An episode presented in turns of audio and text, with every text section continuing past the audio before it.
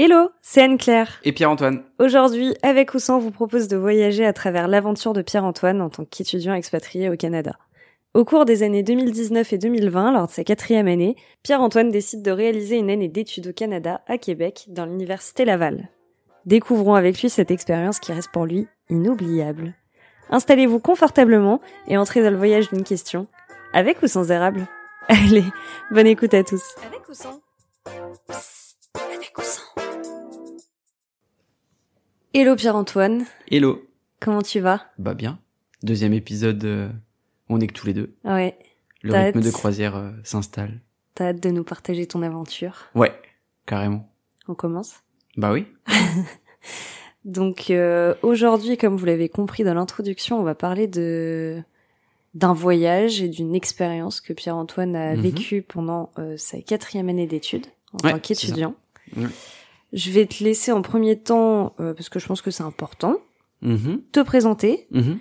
et surtout nous éclairer sur tes études et ton emploi actuel. Ouais. Euh, bah Pierre-Antoine du coup, euh, 25 ans actuellement. J'ai étudié à Epitech. Donc les trois premières années, je les ai faites à, à Strasbourg. Ensuite, il y a cette fameuse année à l'étranger, euh, en l'occurrence au Canada. Euh, bon, on y reviendra plus en détail, mais euh, euh, en gros, c'est c'est une année euh, qui est obligatoire. euh, en tout cas, dans le, dans le cursus que j'ai fait à Epitech, c'est une année obligatoire.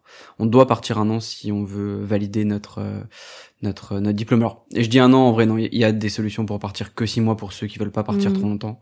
Euh, mais globalement, 90% des étudiants partent un an. Euh, donc ça, c'est une chance de fou.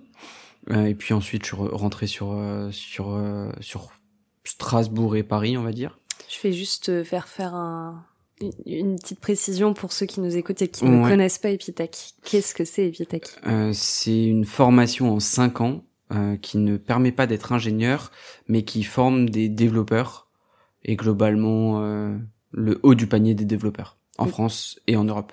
Et vulgairement, qu'est-ce que c'est un développeur?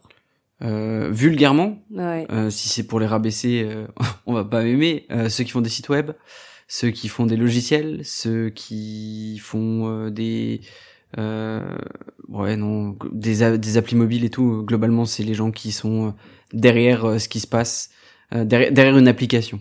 C'est relié à la tech. À la tech évidemment. ouais.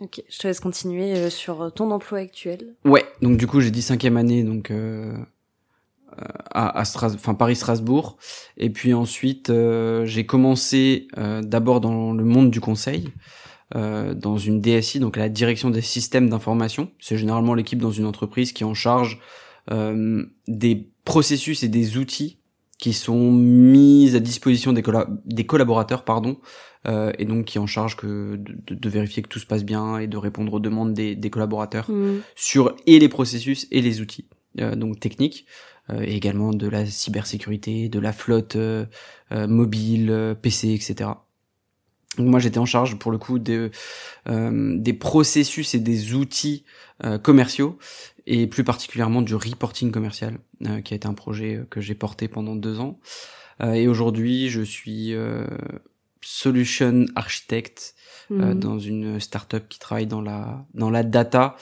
euh, et dans la collecte de données personnelles euh, pour le ciblage publicitaire ensuite. Ok.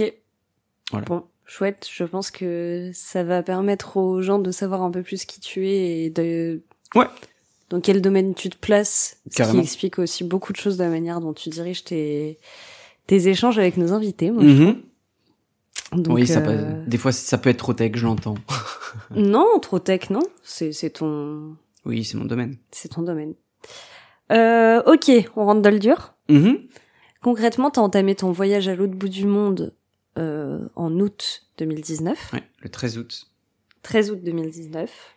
Et euh, moi, la première question qui me vient, qui m'est venue quand j'ai préparé notre échange, c'est euh, qu'est-ce qui t'a motivé à partir aussi loin Mhm. et pourquoi le Canada et pas ailleurs? Ouais. Euh, déjà aussi loin, euh, c'est ce que je dis toujours. C'est une expérience. Enfin, à ce moment-là, pour moi, je me disais en fait, j'ai l'opportunité de partir un an à l'étranger. Mm. Euh, c'est une opportunité qui se représentera peut-être plus. Alors même si on est jeune et tout, oui, ok, on a plus de chances d'avoir cette opportunité-là, mais on sait Mm. jamais ce qui, ce qui peut arriver, etc. Donc, Mhm. je me suis dit, c'est une opportunité que j'ai. Je veux aller le plus loin possible et me dépayser le plus possible. On verra après que j'ai peut-être pas choisi euh, l'endroit le plus dépaysant, mais mais peu importe. Euh, donc euh, je me suis dit déjà, je veux pas rester en Europe. Euh, Je veux aller sur un autre continent. Ça c'était ma, mon objectif en fait. C'était vraiment autre part. Pas pas rester à une heure ou deux de vol de chez moi. Je voulais vraiment voilà euh, vivre une expérience loin euh, de ma famille, de mes amis et euh, assez loin de ce que je connais. Ok. Donc ça c'est la première étape. Et deux pour le Canada juste parce que c'était un rêve. Ça faisait des années et des années que j'avais en tête d'aller au Canada. Je voulais, enfin un de mes rêves sur la liste de mes rêves, il y avait partir vivre au moins un an au Canada. Mhm. Et en fait, à partir du moment où je suis rentré à Epitech, ça a toujours été mon objectif. Euh, c'était dans un coin de ma tête et je voulais pas lâcher en fait. C'était le Canada. Alors, pourquoi en vrai je je sais pas. Ce qui m'attirait c'était euh, un euh, les grandes étendues de nature, de Ouais. rien, de vide, de voilà juste la nature. toi qui es très rando. euh, Voilà, c'est ça. Et, euh, et le pays en lui-même, je sais pas, je le trouvais trop beau. J'avais des photos en tête, euh, notamment du parc national de Banff et tout, euh, Mm. qui me qui m'attiraient énormément. Et donc j'ai toujours eu envie d'aller au Canada. Euh, Peut-être de par les gens que j'ai pu croiser, de par ma famille. Euh, mon cousin avait déjà vécu là-bas et, et et mon tonton, ma marraine me disait toujours c'est trop bien, c'est trop agréable, le pays est magnifique et tout. Mais je sais pas, j'avais ça dans un coin de ma tête et donc euh, voilà, j'avais choisi le Canada avant même d'arriver à Epitech. Et c'était un de mes objectifs euh, en, en, en arrivant en fin de troisième année, euh, début de quatrième année. Voilà, je, je fallait que je parte là-bas. Et t'avais vraiment cette volonté de partir seul. Ouais. Donc euh, t'as aucun ami qui t'a suivi? Non.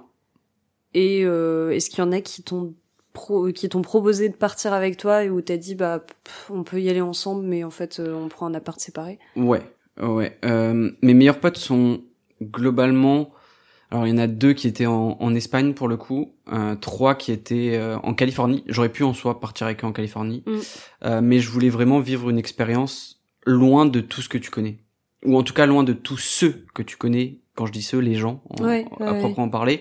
Euh, Il y avait d'autres personnes de Epitech Strasbourg qui étaient euh, au Canada avec moi, à Laval aussi, parce que j'étais au Québec, euh, à Québec pour le coup. Mais mais en fait j'avais pas enfin je voulais découvrir de nouvelles personnes une nouvelle culture une nouvelle façon de vivre etc et j'avais pas envie de de me retrouver dans dans un espèce de confort Mm. vis-à-vis des gens qui sont là et que tu connais déjà et avec qui tu pourrais être plus proche tu vois Euh, et donc qui faciliterait entre guillemets trop de choses euh, et dans lequel tu te renfermes en mode bah ok je connais ces personnes là donc euh, je vais faire toutes mes soirées avec eux je vais faire tous mes projets avec eux je vais faire toutes mes activités avec eux Ouais, c'était pas mon objectif. Moi, mon objectif, c'était vraiment de me dire, je pars là-bas, je vais rencontrer des nouvelles personnes Mhm. euh, avec qui euh, je parle encore plus ou moins aujourd'hui. Mhm. Euh, je vais rencontrer, je vais découvrir une nouvelle culture, un nouveau pays, euh, une nouvelle façon d'étudier parce que je la connaissais pas du tout. Moi, j'ai Mhm. fait Epitech, c'est une, c'est un truc hyper particulier quand même. On, on est, ça n'a rien à voir avec une école euh, classique ou une université. Ouais. C'est vraiment totalement différent. Et donc, euh, j'avais vraiment envie de me mettre dans ma bulle tout seul Et est-ce qu'il y a des choses qui t'ont surpris au début de ton expérience et euh, qui en vrai euh, étaient un peu inattendues, tu vois? En vrai, non, il n'y a pas spécialement de choses qui étaient inattendues. Alors, je suis pas arrivé euh, en connaissant l'entièreté du pays et tout ce que j'allais voir ou Ouais. toute la ville de Québec, Mm. parce que j'étais à Québec pour le coup. Euh, mais en fait, c'est les premiers mois, c'est de l'émerveillement. Mhm. C'est euh, la découverte d'un nouveau mode de vie, euh, d'une nouvelle ville, Mhm. euh, de nouveaux lieux d'attraction, enfin de, de, de, de- les nouveaux bars, les nouveaux restaurants, Ouais, etc. ouais. Tu vois, la découverte de nouvelles personnes aussi, Mm. Euh, parce que les cours commencent très tôt. J'arrive, euh, je crois, deux semaines avant le début des cours. Ok, Donc j'arrive le 13 novembre, euh, le 13 août, pardon, ça doit commencer tout début septembre. ok. Euh, donc la découverte de nouvelles personnes, etc. Et puis euh, ouais, la découverte de tous les de, de la nature environnante, euh, des endroits euh, absolument magnifiques autour de, de Québec comme la chute de Montmorency, euh, euh, les gorges de Lévis, etc. Ok. Euh, donc euh, non, pas, enfin, c'était vraiment de l'émerveillement, voilà. Et euh, et je m'y suis très vite fait, on va pas se mentir. Mhm. Euh, alors après, dans les trois mois, il y a il y a la neige effectivement qui arrive assez vite, etc. Mais on- aborder un on- peu plus tard. Ouais, mais on s'y adapte. Donc non, c'est pas euh, pas perdu, émerveillé et content d'être euh, d'être là. Et du coup aussi euh, le début de d'une nouvelle scolarité, enfin d'une nouvelle Ouais. approche de la Ouais, scolarité. carrément. Et justement, euh, bah, en ce qui concerne les cours, est-ce que t'as senti, euh, je sais pas, une différence de niveau une différence euh, d'approche pédagogique, une ouverture d'esprit euh, marquante ou quelque chose. Euh, en fait, il y a, tout qui change par rapport à Epitech. Donc, à, Epitech, déjà, il faut savoir que on a une pédagogie par projet. Ça, tu, tu le sais. Les gens qui nous écoutent, peut-être pas.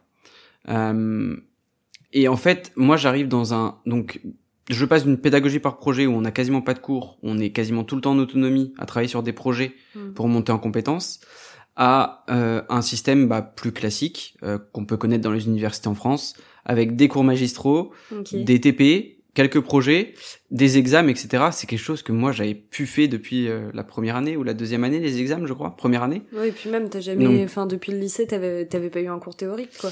Euh, on en avait, mais très très peu en fait. C'était de, ou des choses ouais, c'est ça, c'était c'était très rare.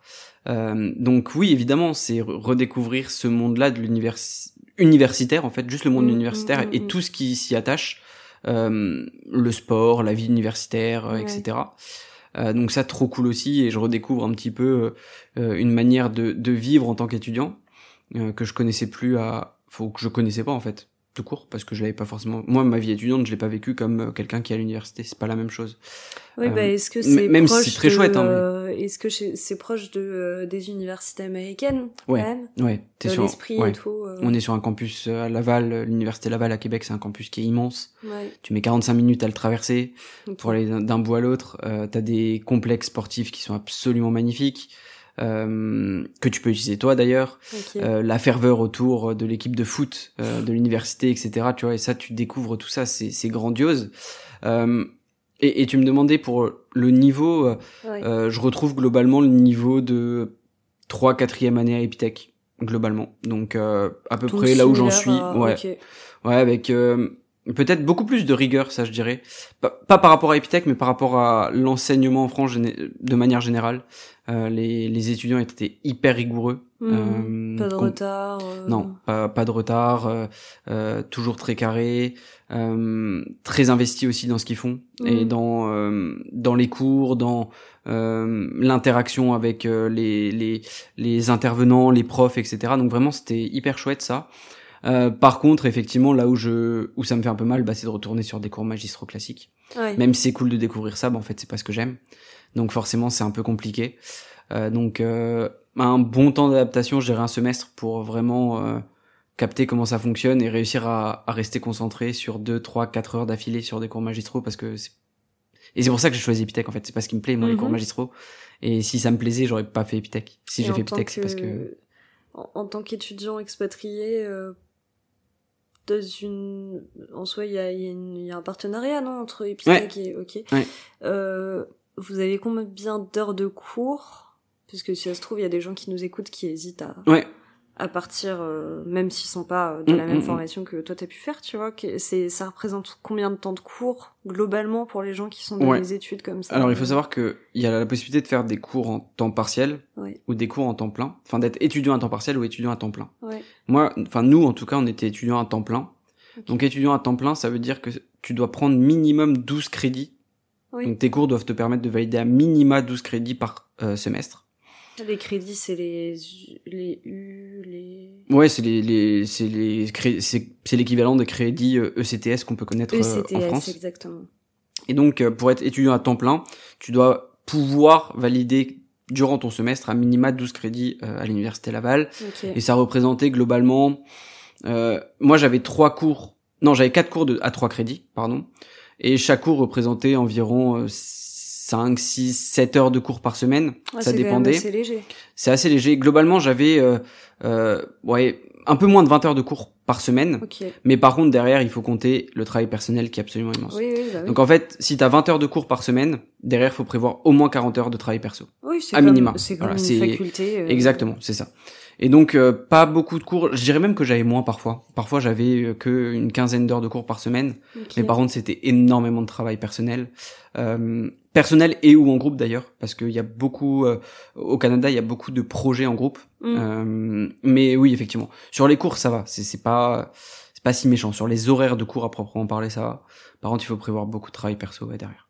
Et t'as réussi, toi, en tant qu'étudiant qui a envie de découvrir un pays, une culture et tout que tu connais pas, à te cadrer vraiment? Je, je pense qu'au bout d'un moment t'arrives à te cadrer mais est-ce que par exemple les six premiers mois t'étais vraiment euh, apte à travailler? Oh, mais jusqu'à la fin de l'année, ça a été compliqué, ça. En vrai, euh, quand t'arrives dans un pays comme ça, forcément, dans un coin de ta tête, il y a, bah, je vais visiter, je vais profiter. Ouais. Euh, ça m'aura coûté d'ailleurs mon diplôme, mon double diplôme là-bas, je pense. Ah. Euh, mais en vrai, oui, j'ai validé mon année. et J'ai juste raté mon double diplôme, mais c'est c'est pas grave. Euh, bien sûr que t'arrives à profiter, et de toute manière, le fait de profiter passe. Enfin, pour moi, c'est passé largement au-dessus des cours. Mm. Et donc, s'il fallait sacrifier euh, une note euh, pour pouvoir profiter, voyager, visiter, euh, je l'ai fait, sincèrement. Euh, je dis pas que c'est bien, attention. Je dis juste que moi, dans mon objectif, mon objectif, en tout cas en quatrième année, c'était plutôt de profiter, de visiter que de travailler. Même si j'ai quand même énormément travaillé, on va pas se mentir. Vraiment, ça a été, euh, c'était une, ça a été une année très compliquée. Peut-être parce que j'ai beaucoup voyagé, Mm. euh, sûrement parce que j'ai beaucoup fait la fête et parce que j'ai voilà j'ai j'ai profité du du pays euh, mais mais ouais niveau travail ça a été quand même assez costaud et globalement c'est ce que je connaissais à Epitech en fait Ok. la charge de travail c'était à peu près la même c'était assez équivalent ouais. Ok, ok. Euh, là, on va, on va rebondir sur autre chose que les études. Mhm. Euh, le Canada, c'est mondialement connu pour une chose. Mhm. Non, pour plusieurs choses, parce que là, t'as dû te dire la poutine. C'est pas la poutine dont je parle. Non, ça c'est le Québec c'est pas le Canada Bah, on le La rattache, poutine, c'est très euh, mais on le rattache à- au oui Canada. au Canada euh, ouais. Voilà. Euh, les températures négatives en hiver. Mhm. Enfin, je veux qu'on en parle. Mhm. On a tous les deux grandi en Alsace, euh, où il y a des températures qui sont quand même euh, en négatif tous les hivers. Euh, Ouais. On n'a pas, enfin, je pense que c'est une des régions en France où euh, Oh, on a bien froid où il fait quand même le plus froid. Euh, on a toujours eu de la neige en grandissant, de moins en Mhm. moins malheureusement, au vu de ce qu'on a fait un peu subir à notre planète. Euh, mais là, tu débarques dans un pays où en fait tu te tapes des tempêtes de neige ouais euh, et tu fais face à des températures qui sont euh, extrêmes. Mhm. Comment ta vie a été impactée? Comment t'as réagi? Comment, enfin, qu'est-ce que qu'est-ce que ça implique au quotidien? Eh ben, ma réponse est peut-être bizarre, mais en vrai, elle a pas été impactée spécialement. parce que de un, tu te prépares à ça, tu t'équipes pour Ouais. aussi. Et en fait, le froid euh, que j'ai connu au Canada, euh, la température la plus froide que j'ai eue euh, en ville, ça a été moins 35, Ouais. euh, juste un peu avant Noël, à. Montréal. C'est hyper hyper froid. Et là, effectivement, bon, tu limites tes sorties ou vraiment au strict nécessaire. Mm. Euh, mais sinon, le froid, c'est pas le froid qu'on connaît en France, à Paris, à Strasbourg ou quoi, qui est euh, hyper humide. Mm. Le froid là-bas est bien plus sec et donc il est bien plus supportable. Euh, et puis, dans tous les cas, t'es équipé comme il se doit pour affronter euh, ces températures-là. Donc en fait, euh, bah tu vis de la même manière que tu vivrais à Paris en hiver.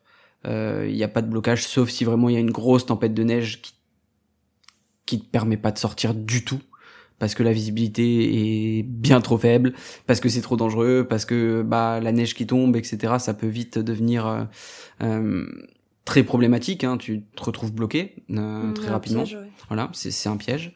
Euh, mais sinon, euh, non, il n'y a pas de. Après, ça, c'est ta parole même en tant, manière. que, en tant que piéton. Ouais. Quelqu'un qui a besoin de prendre la voiture tous les jours pour aller au boulot, euh, qu'est-ce qui se passe Ben, pour la voiture, tout, au quotidien, il n'y a pas de souci, tout est dégagé, ils Ouais. font le nécessaire. hein. Moi, je me souviens, euh, enfin, c'est après une tempête de neige, c'est du 24-24 euh, en train de déblayer, mm. où euh, ils déblayent la neige et elle est envoyée dans des semi-remorques et euh, les semi-remorques partent la stocker dans des dans des réserves de, de neige en fait, Ouais. Euh, parce que on se rend pas compte, mais les quantités sont tellement énormes que euh, ils sont obligés de la stocker à des endroits spécifiques. Euh, c'est des montagnes de neige qui voilà qui, qui sont stockées tout l'hiver. Ouais. Ça, c'est assez dingue.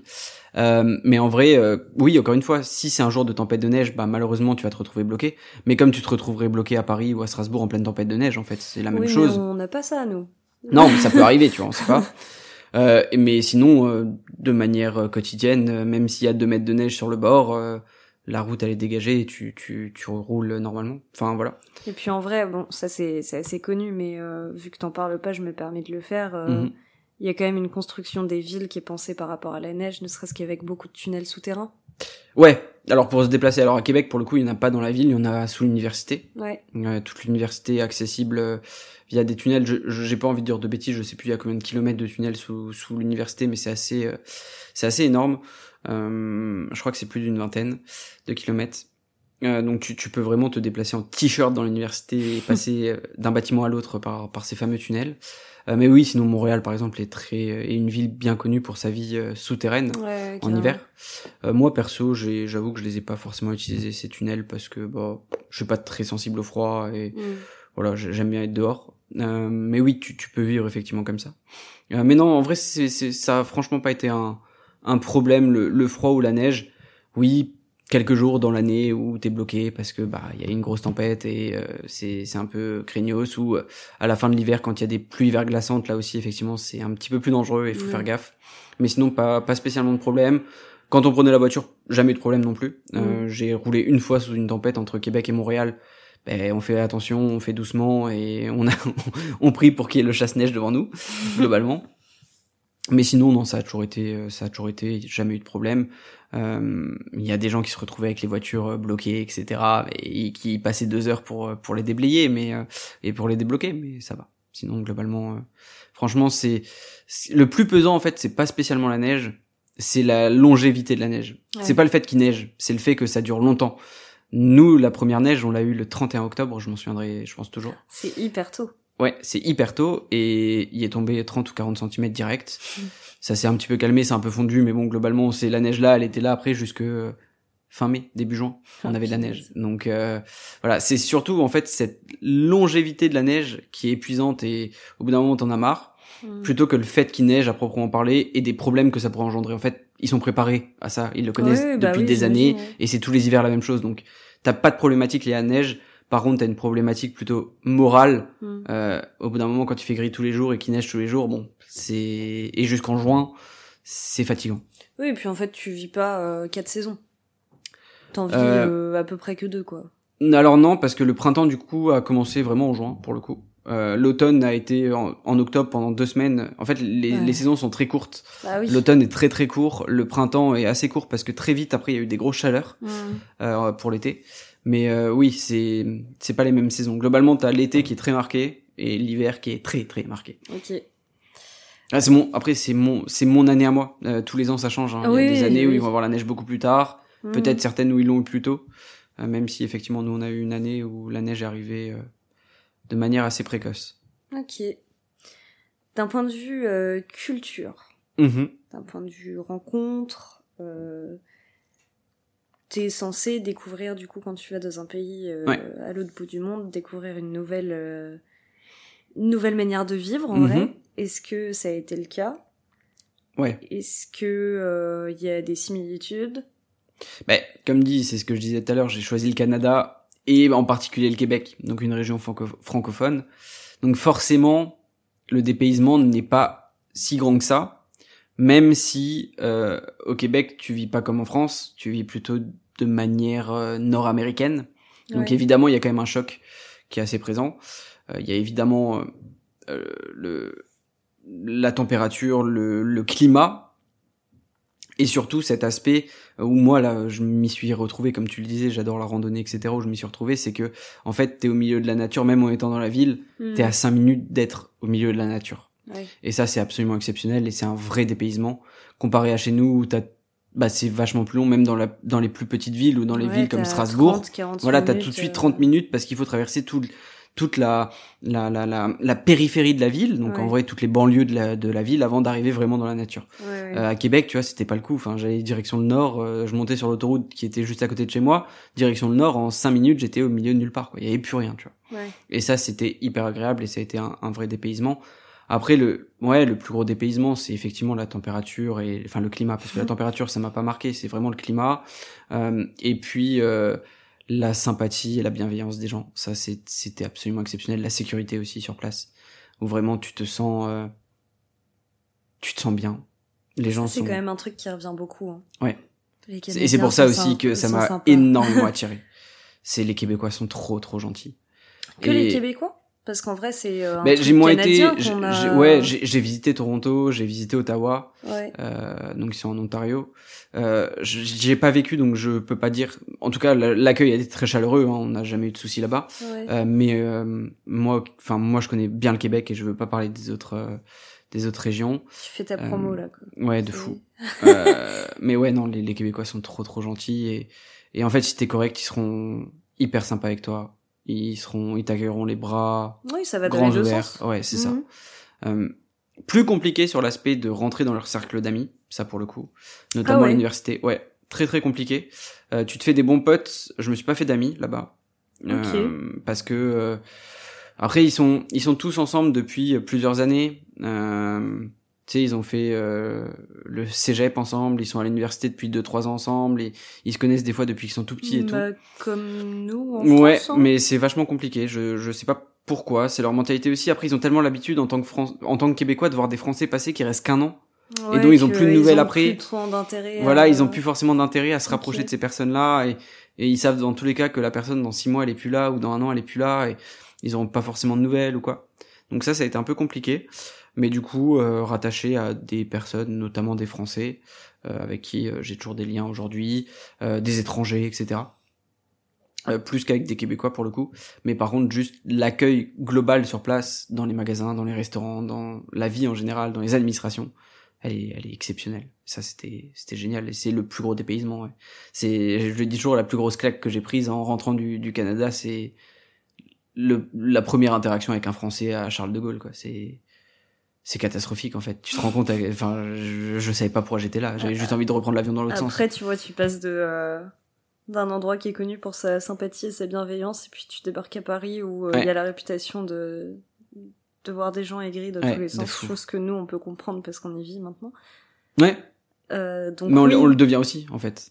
On. Oh, moi, je, j'ai toujours été. Hein, je- non, non, mais euh, je pense que les endroits font aussi que t'es comme ça. Tu vois, à Paris, Ouais. euh, nous, ce qui nous rend aussi euh, très euh, désagréable, c'est l'odeur de pollution, euh, le bruit, le L'agitation. Ça va tout, tout- très vite tout le temps, machin. Ouais. Bah en fait t'es au Canada, si vraiment t'as ce problème-là, comme tu le dis, tu prends la voiture pendant 5 minutes, donc Ouais. est-ce que vraiment tes limites euh, sociales sont poussées à l'extrême quand t'es au Canada Non. C'est pas le cas, alors que Bah quand t'es à Paris, oui, ça l'est, tu vois. Non, mais c'est clair. De toute manière, euh, enfin, on le voit, le, le pays est, euh, c'est 16 fois plus grand que la France, je crois. Mm, Si j'ai pas de bêtises. Ils sont euh, pratiquement deux fois moins d'habitants. ouais. Donc tu t'imagines bien que dans tous les cas, euh, le, ta bulle personnelle et privée, Elle est, elle est, elle est immense. Ouais. Et t'as la place pour, voilà, être, te sentir bien, être à l'aise, etc. Et- Aide-toi, quoi. ouais, c'est ça. Et, et du coup, t'as de la, t'as de l'amour aussi à, re- à revendre. Mm. Euh, quand tu vois quelqu'un dans la rue, bah t'es content de le voir, t'es content de l'aider s'il a besoin. euh, euh, Enfin voilà, c'est c'est ça qui est génial. Et puis et puis la sécurité, ça, voilà, ça c'est c'est exceptionnel. Aujourd'hui, moi à Paris, je me sens plus du tout en sécurité. Au Canada, jamais- je me suis jamais autant senti en sécurité. Ouais. Ok. Euh, on va avancer sur des anecdotes. Parce que Mhm. moi, j'aimerais que tu racontes deux, trois anecdotes marrantes, s'il y en a qui te Mhm. viennent. Euh, je dis marrante, ça peut être euh, actuellement avec du recul comme sur le moment. hein. Ouais. Euh, qui un peu résume ton voyage, ton expérience, tu sais, des trucs que t'aimes bien raconter quand tu parles de, du Canada. Il y en a une qui me vient directement, évidemment. Je la connais, je crois. Ouais. Réveil 8 heures du matin. J'ouvre la porte de la chambre et je me dis que dans le couloir, il fait un peu frais quand même dans l'appart. Ah ouais. J'avance de quelques pas jusqu'au salon. Bah, il y avait 20 cm de neige dans le salon parce que j'avais mal fermé la porte-fenêtre, quoi. Ça, c'est, ouais. En pleine tempête de neige, c'était vraiment pas sympa. Dès 8 heures, en train de déblayer le salon. Et les voisins qui te regardent en mode l'air de dire, ça, c'est vraiment un français, quoi. le con. Mais tu vois, tu peux pas du coup dire que ça n'impacte pas ta vie. euh, Mais non, parce qu'en vrai, c'est rien. C'est rien, enfin. Bah, c'est rien, mais sur le moment, tu vois, tu viens de te lever, dans une heure, tu dois Ouais, être en cours grave. au boulot. Oh C'est pas là. grave. Franchement, c'est pas grave. Ça arrive. C'est, Ouais, mais ça impacte ta vie, même si c'est euh, léger. Ouais, C'est ça a mais un impact. Voilà, en tu peux te réveiller le matin en France et je sais pas, avoir euh, de l'eau chez toi parce que t'as oublié de fermer Ah, la fenêtre et qu'il y a plus, tu vois. Ouais, c'est plus de l'eau. Voilà. euh, Mais non, non, c'est- voilà, ça c'est une, anec- une anecdote un peu marrante. Il y a l'autre sinon aussi, pareil, première neige. Au début, en fait, j'habitais dans un, pardon, j'habitais dans un appartement hmm. en demi sous-sol parce qu'ils aiment beaucoup faire ça, des appartements en demi sous-sol. C'est une cave, quoi. En fait, toi, t'es dans la cave, mais t'as quand même une fenêtre qui donne sur l'extérieur. Et un jour, je me réveille et euh, je vois qu'il fait tout noir dans l'appart. Je me dis bah ok, en fait, j'ai dû me réveiller en pleine nuit, euh, je peux me rendormir quoi. Et je sais pas pourquoi, je me dis, en vrai c'est bizarre quand même, j'ai pas l'impression qu'on soit en pleine nuit. Et je regarde mon téléphone et genre euh, 8h45 ou 9h. Et je fais, mais pourquoi il fait tout nuit, genre? Et en fait, il y avait tellement neigé que la fenêtre en demi-sous-sol, donc je sais pas, qui faisait 30 cm de haut, et qui était globalement à 1m30 de haut, enfin voilà, qui était hyper haute dans l'appartement, bah, en fait, il y avait neigé tellement pendant la nuit que toute la neige s'était mise devant la fenêtre, et donc j'avais plus aucune lumière. Voilà. Et donc j'étais dans un appartement, il faisait noir. Et tu vois, c'est fou qu'ils construisent des maisons et qui vendent des, des, enfin, qui louent ou qui vendent des espaces comme ça en demi sous-sol, alors qu'ils sont conscients que tous les ans, la neige ruinera la lumière de cet appart-là, tu vois. Ouais, bah c'est comme ça. hein. Pourquoi ils font ça? tu, Même tu en déblayes et France, puis a c'est réglé. Enfin, en France, on a des appartements en demi sous-sol. euh, Enfin, j'ai déjà vu ça, euh, même à Strasbourg, euh, de certains. Ouais, c'est rare. On n'est pas, enfin, je veux dire, il y a pas autant de neige, tu vois. Ouais, ouais, non, clairement, c'est c'est beaucoup plus rare. Euh, après, là, pour le coup, je pense que c'est euh, concours de, de circonstances, euh, le vent, la quantité de neige et tout qui ont fait que ça m'a bouché la vue. Je l'ai plus jamais eu, tu vois, mais Je trouve ça très drôle. ouais, mais trop marrant. Enfin, tu te réveilles, oh, il fait vachement noir. Je me rendors. Je regarde l'heure. 8h45, bizarre. bizarre qu'il fasse noir. Ok. Et est-ce que t'as encore une anecdote que tu veux partager? Peut-être pas sur la neige? Euh, non, globalement, euh, c'est les deux, les deux marrantes parce que forcément, bah, c'est le truc que tu découvres. T'es pas habitué à la, à la neige, donc euh, non, euh, je crois que je crois que c'est tout. euh. Mm. Ouais, je crois que c'est tout. En vrai, moi, il y a un truc qui m'intrigue beaucoup, euh, c'est le la drogue au Canada. Mhm. Euh, que ce soit euh, la, la, enfin, tout- quand je dis drogue, c'est vraiment tout type de drogue. La cigarette, comme l'alcool, comme la drogue douce, la drogue dure. C'est pas du tout comme en France. Alors drogue dure, j'en sais rien. Oui. J'en ai aucune idée. Drogue douce, effectivement, bah, elle est vendue par l'État hein, dans les dans des magasins d'État qui s'appellent les SQ euh, Ouais. donc euh, Société québécoise du cannabis. Hilarant. Donc c'est vendu de manière légale. Le, le- le cannabis est, est légal au Québec. C'est pas le cas dans, dans l'entièreté du Canada, ou peut-être que maintenant ça l'est. Euh, je sais pas exactement, mais en fait, voilà, c'est par État encore une fois. euh, les, les législations peuvent euh, peuvent différer. Ouais, ouais. Euh, le, le Québec, c'est pas très très vieux hein, qu'ils l'ont qu'ils l'ont légalisé. Euh, donc, euh, donc voilà, donc c'est légiféré. T'as des magasins euh, globalement un peu partout, euh, deux, trois par. À Québec, je crois qu'il y en avait deux ou trois, peut-être quatre, Mm. euh, par euh, globalement par quartier en fait. Par gros quartier, t'as as une SQDC. Donc tu peux aller acheter euh, tout ça là-bas. Un Euh, petit peu tout, quoi. Ouais, exactement, exactement. Euh, pour ce qui est de l'alcool, pareil, la- l'alcool euh, entre guillemets pas fort, enfin tout ce qui est bière, etc. Tu vas la retrouver en en grande surface comme chez nous. Hein. Ok. Ou dans les dépanneurs, ça c'est c'est aussi si j'ai découvert ça les dépanneurs, c'est donc euh, des petites supérettes qui restent ouvertes assez tard et dans lequel tout le monde va quand euh, bah, le, le supermarché est fermé Mhm. ou que t'es en tempête de neige pas possible et que le supermarché est trop loin, tu files au, dépanneur et tu vas prendre ce qui te manque. Euh, donc ça tu trouves tes bières là, euh, quelques euh, quelques vins aussi euh, qui sont un peu moins forts et sinon bah c'est encore une fois pareil dans des magasins d'État qui s'appellent la SAQ, euh, donc la Société d'alcool québécoise, dans lesquels euh, tu vas acheter ton alcool fort et tu n'en trouveras que là-bas. Donc ça veut dire que aucun supermarché euh, qui va vendre euh, de l'alcool fort, euh, type, je sais pas, du rhum, du whisky, tu n'en trouveras que à la SAQ. Et on est d'accord que c'est comme aux États-Unis avec euh, les sachets à mettre autour des, des bouteilles, non? Peu importe la. Euh, J'ai pas envie de te dire de bêtises, je sais pas. Après, je t'avoue qu'à moins 20, euh, on s'amusait pas trop à boire dans la rue, euh, à picoler notre bière dans la rue. Bah non, mais tu vois, en été, euh, ça pourrait être le cas, ou juste quand tu sors de. Je... Quand tu sors du magasin, nous on sort avec euh, une bouteille de vin. Ouais. euh, Non, je, je t'avoue, je sais plus, je crois, il me semble ouais, qu'on nous mettait à chaque fois un sachet, euh, enfin opaque en fait, qui dans lequel tu vois pas ce qui est le. Ouais, le- tu le vois con- pas la marque, Ouais, tu vois pas la exactement. consommation. Exactement. Euh, ouais, il me, il me semble que c'était le cas.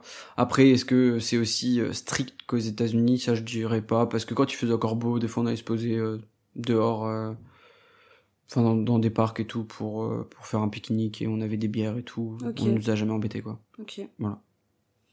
Et la cigarette Et les cigarettes, où est-ce qu'ils les achetaient? Euh, Dans les grandes, dans les supermarchés. Comme en Allemagne. Ouais, exactement. Euh, j'ai pas le souvenir av- d'avoir vu euh, des potes rentrer dans un tabac ou quoi. Je crois pas. Euh, mais par contre, ouais, effectivement, elles étaient euh, en pas en libre service, mais elles étaient euh, disponibles à la caisse. Ouais. Euh, évidemment pas mises en avant. Euh, elles étaient vraiment cachées dans les caisses des supermarchés. Et demander. demandaient toujours ouais au, au, au caissier ou à la caissière euh, le paquet qui qui voulait. Euh, et par contre, euh, il y en avait aussi évidemment dans les dépanneurs. Donc en fait, les tabacs c'était globalement les, les dépanneurs, euh, ce qu'il y avait Ok. aux dépanneurs. C'était vraiment le fourre-tout. Ouais, c'est ça, exactement. T'avais un peu de tout. T'avais de la, la bière. Globalement, bière, euh, café, euh. Enfin, voilà, c'est c'est ce qu'ils vendaient majoritairement, je pense. Et puis après, les les les, les produits de première nécessité. Ouais, les euh, pâtes, les trucs comme exactement, voilà. Ok. Ouais, il y a quand même un truc qui m'a qui m'a choqué et qui me rebute un peu du Canada de ce que tu m'as raconté. C'est euh, ces espèces de zones pour fumeurs. C'est pas comme en France où t'as des zones non fumeurs. Mm, Si tu as des zones fumeurs. ouais. Et moi, étant une fumeuse, beaucoup de mal à me projeter sur ce truc-là de euh, je suis dans un petit carré, euh, Et ouais. Et ça, je dois un me bonheur. lever de ma terrasse. euh, Tu ne fumes pas en terrasse au Québec. Tu ne fumes pas à moins de euh, 10 mètres d'un bâtiment public, En genre fait, de l'entrée de l'université. Tu ne peux pas fumer. Bah, tu fumes dans les zones qui sont réservées pour pour les fumeurs.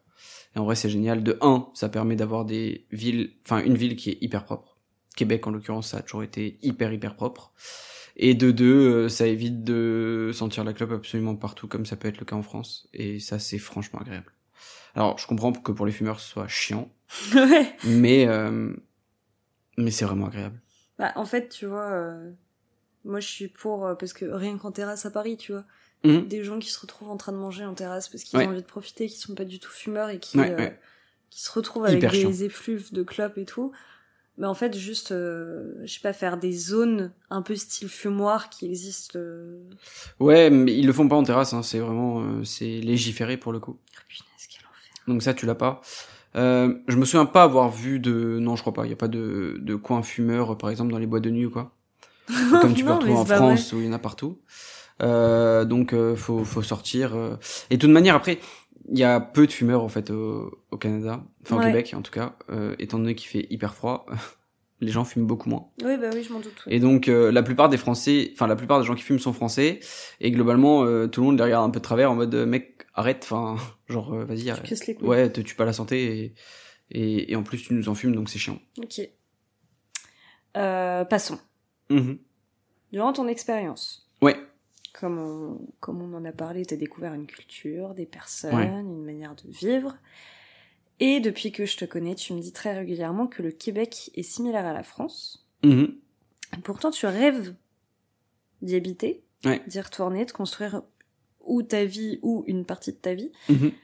Euh, Est-ce que tu as des points clés que tu voudrais partager euh, qui expliquent cette, poten- cette potentialité d'y retourner? Euh, Peut-être aussi pour euh, donner envie aux gens qui nous écoutent euh, d'aller découvrir ce pays ou juste euh, Québec.